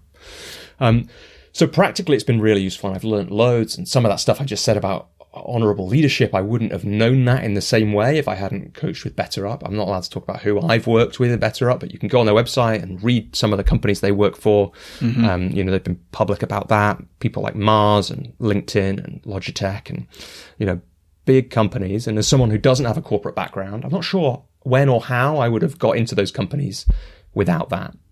Um, and then the other thing, um, to say is like a bit like what I was saying about taking inspiration from individuals. If you coach for another company, it's quite interesting because they'll they'll have some frameworks which they'll ask you to work within, and that's mm. um, that's really good, I think, for developing your craft. So, for example, BetterUp, their research seems to show that for the people they are working with as as what they call members, which would be the clients, um, regular shorter sessions is what is most impactful. Now I can't tell you the background of that research, and I don't know if it's public, but like, um, but it might be because they do publish a lot of their research. Like the, um, so it's fun as a coach who mostly works for sixty minutes, ninety minutes, or inspired by Rich, like two hours. Um, it's interesting to um, try working for thirty minutes with a client once a week, and you get that's a different kind of session to to having ninety minutes with somebody. Yes. Uh, but for your craft or development or growth, that's a really useful thing to do. And, and there's various other things that are like that, that if you work through another company, um, y- yeah, you will learn those things. And then it's a bit like being able to listen to us talking about coaching or your other guests. It's like when you hear how someone else does it, you get to cho- you have a choice, more of, more choice because you're like, I could do it like Robbie does it, but actually I don't want to do it like Robbie does it for these reasons. And that's awesome to know that and to choose. Uh, and so is, oh, I could do more 30 minute sessions. Um, actually, I'm going to choose not to uh, for various reasons, but I could do that. And then you kind of, again, you have that choice um, and you can create the coaching business or the way of working that supports you and the clients you work with uh, the best. One more quick question on it: How hard is it to become a coach for BetterUp? It's a really hard one for me to answer because I started quite with them quite a long time ago when they were more of a startup. Um, it's much that you know their standards have increased, is what you're saying. Definitely, I wouldn't get, I wouldn't like I would now, but, but let's say so. I've been if I've been coaching for them for four years, for about three years of that, I don't think I would have been able to get through the process that they have now. Um, mm. because you know they've just delivered their, or we just delivered our millionth coaching session right? Their mission is about scaling coaching and, and making that work. And so they've had to get to a point and, you know, they do what they say. Like I've had associate experiences where you don't really get any money. You just get put on someone's website to make their website look better. But like you don't, the clients don't come, you know, you have to do some training for free, those kind of, you know, like it's all a bit like being taken advantage of and BetterUp are not like that. There's a lot of integrity in that company. Um, and so lots, it's, it's worthwhile working for them for the reason all the reasons I've just said. And so like I think they've they've it's the standards have definitely got higher. You have to be accredited now. I didn't I wasn't accredited when I first started working for them. You have to have a certain number of hours, I think. Um, so I think it's it's definitely harder than it was when I when I started. And if you're the but for the right coach, it's it's absolutely worth it. Um, and I have like again a bit like I have a ring fence around my clients who are coaches. I have like I'm careful with how many BetterUp um, people I would take on at once, and I flex that mm. a bit. If if like my private business is slow or I am really busy with something else, I might raise it and lower it. But um, I would never. I personally would never want it to be all I did. That's because I like being creative in my work and and making things happen. Whereas I can imagine, I know that some coaches who coach for BetterUp coach an extraordinary number of people at once. Um, so for all those reasons, I think it is quite hard these days, and I feel lucky to have snuck in near the start. Well, speaking of which, I want to sneak, not sneak, but I want you an opportunity to, to talk about the, your book. You have a book coming out. Uh, tell me a little bit about that. Yeah. Yeah. So, I mean, like, I've promised that this, like, I, have tried, I feel like I've tried everything to make sure that I would release this book. I thought it would be released last two years ago, actually. I thought it would be released last year. I have like a, I have an exercise, goal setting exercise that I run for every year based on a, a story by Warren Buffett about what, uh, you know that he he where he coached basically coached his the pilot the pilot of his private jet Mike Flint. Um, you can read about that. Um, you can Google that and find it. There's a nice article by James Clear about it. I do that every year, and this has been on it, and it's a saying yes and no exercise. But I'm pretty sure that this year, finally, the the, uh, the book is going to come out, and I've kind of hinted at that, and we could probably have another conversation another time about the the journey that that's been on. But yeah, the the way that my business is probably going to look um, when my website gets next gets refreshed is instead of it being two parts, is there's going to be three parts. So there's going to be that leadership part that I've talked about and the coaching part that I've talked about. But the other thing that I'm really interested in that, that isn't necessarily it, it, it, it feeds into both those things, but isn't necessarily included in them or isn't just them, is creativity. And the particular part of that that I get really interested in, because it was the wrestling match or the battle that I've had to fight, is why do we sometimes really want to do something and not do it? Um, and in my wrestling with that, in the coaching that I had about five and a bit years ago, my coach at the time, Joel Monk, and I designed a writing practice which would um, beat my resistance essentially. And I was really scared and anxious about sharing things online. Um, and the practice was get on the train that I got across London, which is like a 10 minute, 12 minute train ride, and um, write while I'm on the train, stop writing when I'm not on the train, proofread that, whatever I'd written once, and post it on LinkedIn. I've posted it on LinkedIn because I thought no one read LinkedIn. Uh, and then three years in, then then it turned out some people did um, read LinkedIn. A few people liked or commented, like a, a few, like two or three on maybe five or six max on on each of those first five that I did. Um, that I, but enough did it, and I enjoyed it enough that I decided to make it a weekly practice. And then about a couple of years into that, or three years into that, so two years ago, I realized that like, I wonder if I could publish this as a book called I Wrote This Book in 12 Minutes because the, the train journey was basically 12 minutes and it evolved mm-hmm. into a mm-hmm. time of practice. Mm. And I thought that was funny. And then for various reasons, um, which probably don't have time to go into, that evolved into like, can we, like, is that actually the most it's a funny way to package it but is it actually the most um, impactful way and in the end we decided it's it's not Um, and so the, it's going to be a series of books based on the first three years of those posts. So all written in about 12 minutes or less. Um, and the series is going to start with a book that will come out hopefully before the end of 2021 called How to Start When You're Stuck. Um, with a couple of little sub- subtitles to explain. And it's all about that first bit. So it's like, I really want to do the thing.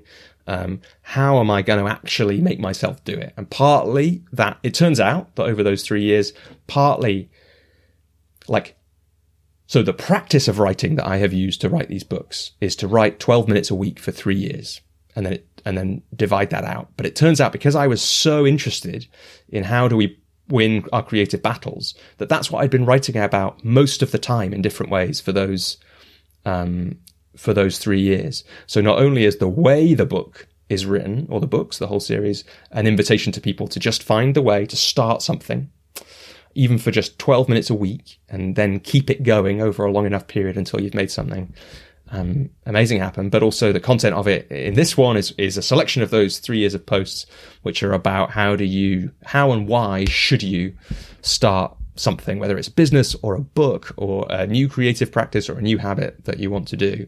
And all of it is applicable to coaches too, because it's like, it's how I built my coaching business. It's like, what am I going to do every week? Well, I'm going to coach people. And that's what I'm going to do. And it turns out if you do, if you coach people every week over six and a half years, by the end of the six and a half years, um, you have coached for a lot of hours, you have a lot of experience, and you have, you know, a, a reasonable business. It's, it sounds like you're really starting with the why then, like the why Phil Goddard in your uh, one of the things I really liked from that interview you did with him was uh, he pointed him pointed us to his I think it's episode 69 or something, which is his uh, five or six tips for for uh, I forget what it was, even life or um, it was coaching, but uh, coaching. Uh, but it was they were also tips for life. I like that. It, it, was because and and the why was a big one. Like as we as coaches, I think we have some why, obviously, in why we're you know we're going that direction and why we, why we decided to sign up for training or or go go to the coach. But I think it's it's a good prompt. It's a great way to say, you know, what what is the why behind this? Did I just like the idea of not going into an office every day? Is it because I really want to help people? There's all kinds of different things. Um, so I, I don't think we did that enough justice to get into more details about your your book, but um, I do appreciate Robbie the time today and and the one thing about long form podcasts, which this one kind of is, I had someone say to me, kind of going off uh, in a bunch of different directions here, but someone wrote me some feedback about my podcast. They said, "Could you make them shorter so I can uh, digest them?" In, in yeah, I get and, that as well because mine are even longer, Clark. Well, and I think if we uh, we could do more because I think you know Joe Rogan says you need at least an hour to really f- get to know somebody, at least to scratch the surface. But uh, my thing is, no, I'm not going to make them shorter. I'm not going to make them 27 minutes or 48 or whatever. Five. It's gonna... Some people run like a five minute podcast. For me, it's I always see. been Clark, like, just like listen in chunks. What is like? Are you really? Is That's it really, the beauty of really a podcast? Not, not, okay to like to, to listen for twenty minutes today. If you want a yeah. fifteen minute podcast, my two hour one is an is eight podcasts for you. Yes. Like what is like what's the matter with you? Just pause. Yeah. But I don't yeah. know what that is. Like it'd be interesting to have a because I get that feedback as well. It'd be interesting to have a, convers- a conversation with that person and really get into it. As the coach, it's like something interesting happening there. I wonder where else it shows up in their life that they it's it's a bit like me in the writing practice, right? It's like I don't have the time to do the whole of this thing in one go, so I'm not going to do it at all. And the lesson of my writing practice was like, if I can find 12 minutes a week, like that's worth it. Um, and and and maybe it's the same thing for for that that, that person too. Yeah, I think life's all about all this information that's supposed to come to us in these bite-sized pieces. We're constantly getting bombarded with so many individual transactions and the the point of this podcast, and it sounds like yours as well, is really you know you go be up below the surface, you get into, but there's still always more. So, Robbie, again, thanks for coming on. I hope we can get you back on at some point to uh, to de- dig even deeper into some some of these topics. Um, again, thanks for being such a, a an influence for me and my podcast, and I really like that you shared some of the you know the personal experiences you've had and we went into some some really good stuff here. I, I know the show notes are going to be full of lots of book references and people references. So, uh, but thank you. Yeah, yeah, that's my so like one of the things I learned about the zone of genius, right? And I've heard you talk about StrengthsFinder before, and it's got a similar feel to it. It's like how do you use your strengths? Is that I love sharing things. Like what I love to do is like collect ideas and ways of thinking and then share them with people. And when I'm doing that, it tells me that I'm I'm in the right space. And so yeah, my conversations tend to be littered with uh, references and books and that kind of thing. And Clark, it's been a total pleasure. Look, I like I say, I've had a had a beautiful time. The time has flown by, and it'd be an absolute pleasure to come back another time. And I'm really glad that you're you're making this podcast too. It's like there aren't enough it's like coaching is an amazingly important thing. We haven't really said that, have we? But I really believe that that's why coaching will stay a part of my work because both the skills we develop as coaches, but also the skills that coaching invites in people who we're coaching. They're all the skills that are really needed in the bombardment of the information age with you know, with all the all the sort of um, what's it called, the social dilemma stuff from that documentary mm. about how mm-hmm. we our attention is being essentially hacked, uh, about all the challenges of a complex world, like all of those things and more. Everything that's happened in the last two years with the coronavirus and the stress everyone's been under, the mental health crises, like coaching helps with all of that, and it's going to be an important important part of that. And so to give to empower other coaches like you're doing through this podcast, that's really important work. How do we get a hold of you, Robbie? If you've, what what uh, what are you willing to share in terms of people if they want to get a hold of you? Yeah, I mean, you can contact me through my websites. Like, that all goes to me. I, I do have some people, a, little bit of help these days, and I'm going to maybe get a bit more, but mostly it all comes through to me. So uh, for coaches, if they want all my content for coaches, that's all at thecoachesjourney.com. Um, the podcast is on all the podcast places. Um, uh, my Coach's Journey, which I don't think we did share the name of your podcast. Yeah, yeah. The so Coach's the name, Journey. Yeah, absolutely yeah. right. The name of the podcast is, is The Coach's Journey. I actually can't remember where I came up with that name, which is a shame. Every time I think about it, I'm like, oh, that's a good name, isn't it? But, um, uh, and yeah, I'm like, I'm laughing about how to get hold of me because my current website is robbieswalecoaching.com, but I might change that. Like I've been thinking about changing that. Like, you know, the best time to do it would have been five years ago. The next best time is probably now, mm. um, to robbieswale.com just for various reasons. Um, but it's a bit, cause it's partly because it's a bit neater, but, but Google Robbie Swale, you get me. Um, so if people want to find me, they can do that and you can contact me about anything that, that we've spoken about um, via either of those websites. And I'm also on LinkedIn. You can follow me there. If you're going to add me on LinkedIn, I'm quite active. That's where I still post my blog. Um, if you're going to add me there, though, as a contact rather than just follow, just say that you heard me on the on the podcast because I always ask people why they're adding me. Um, and if they look like they're part of a weird coaching pyramid scheme, I sometimes don't ask. I just ignore them. Um, but so, especially if your job title is like helps helps coaches get high ticket clients, tell them, mm. tell me that I'll ignore you unless you tell me that you listen to this podcast and therefore wanted to connect. All right. Well, thanks so much, and uh, looking forward to uh, connecting again. And good luck with your all your efforts. And I certainly, as I said, your podcast is is, a, is an amazing resource for for people out there. So uh, I highly encourage people to to check it out. So thanks again, Robbie. Connect, invite, create, propose. Rather than focus on how many clients or how much money you have coming in, focus on the lead indicators. This is what Robbie stressed, and I really like that. Connecting with people. Are you meeting anyone new recently? Invite. Are you inviting people into a coaching conversation? If not, do it more. Create. Are you creating a powerful coaching experience? Those are the three things that Robbie stressed. I really liked that. As well, I liked his, is it a hell yes? When you are thinking about doing something, is it creating enough of an excitement that you're getting a hell yes feeling or response about it? The other thing I took from this conversation with Robbie was to look at, rather than having a chemistry or discovery call, to actually have a coaching conversation with somebody right off the bat and this is something Richard Litvin is very big on. Saying no to one thing means being able to say yes to something else. It's going to take some time to build your practice and the work that you, if you can get some time working with companies like BetterUp or another third party coaching firm, this could be helpful as you can see the framework, the templates that they use. I know I've said it in the episode and I mentioned it in the beginning how much I appreciated the fact that Robbie and his podcast influenced me and my podcast.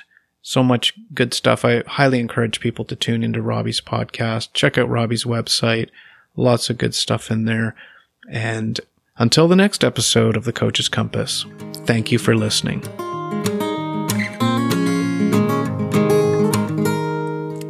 Hello, Robbie here again. Just a couple more things before you head off to whatever you've got going on the rest of your day. Um, first of all, thanks for listening. Really hope you enjoyed that conversation that Clark and I had. And I just wanted to let you know about a few ways that you can support the Coach's Journey podcast. So first of all, like I said at the start of the show, this is a selfless act that you can do. But if you if you want to learn more about coaching from leaders in the field, you could sign up to the WBECS free summit using the link that's available on the Coach's Journey episode page or in the show notes wherever you're listening to this. Um, so that means that you can get access to some of the leaders in the field of coaching for free. And if enough people sign up, uh, using my link, we get a few things that I'll share with the Coaches Journey community, on which more in a sec. And look, if you choose after that to join the full summit, um, then some of the money that you spend will actually go to me, not to WBECS. So if that appeals to you as well, thought I'd let you know that. So, of course, some other things you can do to support the show follow the show wherever you listen, rate it on iTunes or Spotify, that's all great. But most important, tell people if you've loved this show, if you've loved this podcast, tell someone that you think will love it too. That's the only way, really, that people find out about this podcast. If you want to go further with your support, there's two ways to do that. You can become a supporter of the podcast. That means you pay a certain amount of money every month, which comes goes to supporting, keeping the podcast going, helping it reach new people, um, all the kinds of things that that go into a podcast in the background. Um, and in exchange, I'll give you a few things. You get uh, advance notice of guests. Um, if you pay at certain levels, you'll get to ask questions of future guests, all that kind of thing. And if you might be interested in that and you'd like me to be your coach, then you might be interested in joining the Coach's Journey community. So that's the most flexible, affordable way to work with me. As I said at the top of the show, I also think in some ways it's the most effective way for a coach to learn from me. Everything I can can share and coach and teach about coaching, about life as a coach, the business of coaching, all those things. And that's because there's so many levels of learning when you're on one of my group calls. Um, so again, like with being a supporter, um, you you can do that at various different levels, and each level enables you to come to a certain number of group calls every year. And at the full membership level, um, which is limited to just eight, maximum of eight people, um, you get some one-on-one time with me too. So um, you might be interested in learning more about that. Now's a great time to join in June 2022 because the June call um, is able is open to people who are at the 20 pounds a month level. So you can sign up for 20 pounds a month come to the call. If you don't like it, just cancel the membership, and that's absolutely fine. Um, I wanted to design it that way so that people can experience the, the, the power of the group coaching call, and then if they want more of it, they can stay a member, and if they don't, that's perfect. I've had a chance to support you, which will have undoubtedly been a pleasure and a privilege. So, if you want to find out more about those things, you can become a member of the community and read more about that at thecoachesjourney.com slash community. Um, you can become a supporter at patreon.com slash thecoachesjourney. And before I go, just a huge thank you to Alex McIntyre, Alex Swallow, Joey Owen, Ken Brewer, Neil McKinnon, and Ruth Saville for your ongoing support. And of course, to everyone else who's been a part of the Coach's Journey journey over the last two and a half years or so. Thanks so much. Have a wonderful rest of the day, rest of the week, and hope to have you with us on the Coach's Journey podcast again sometime soon.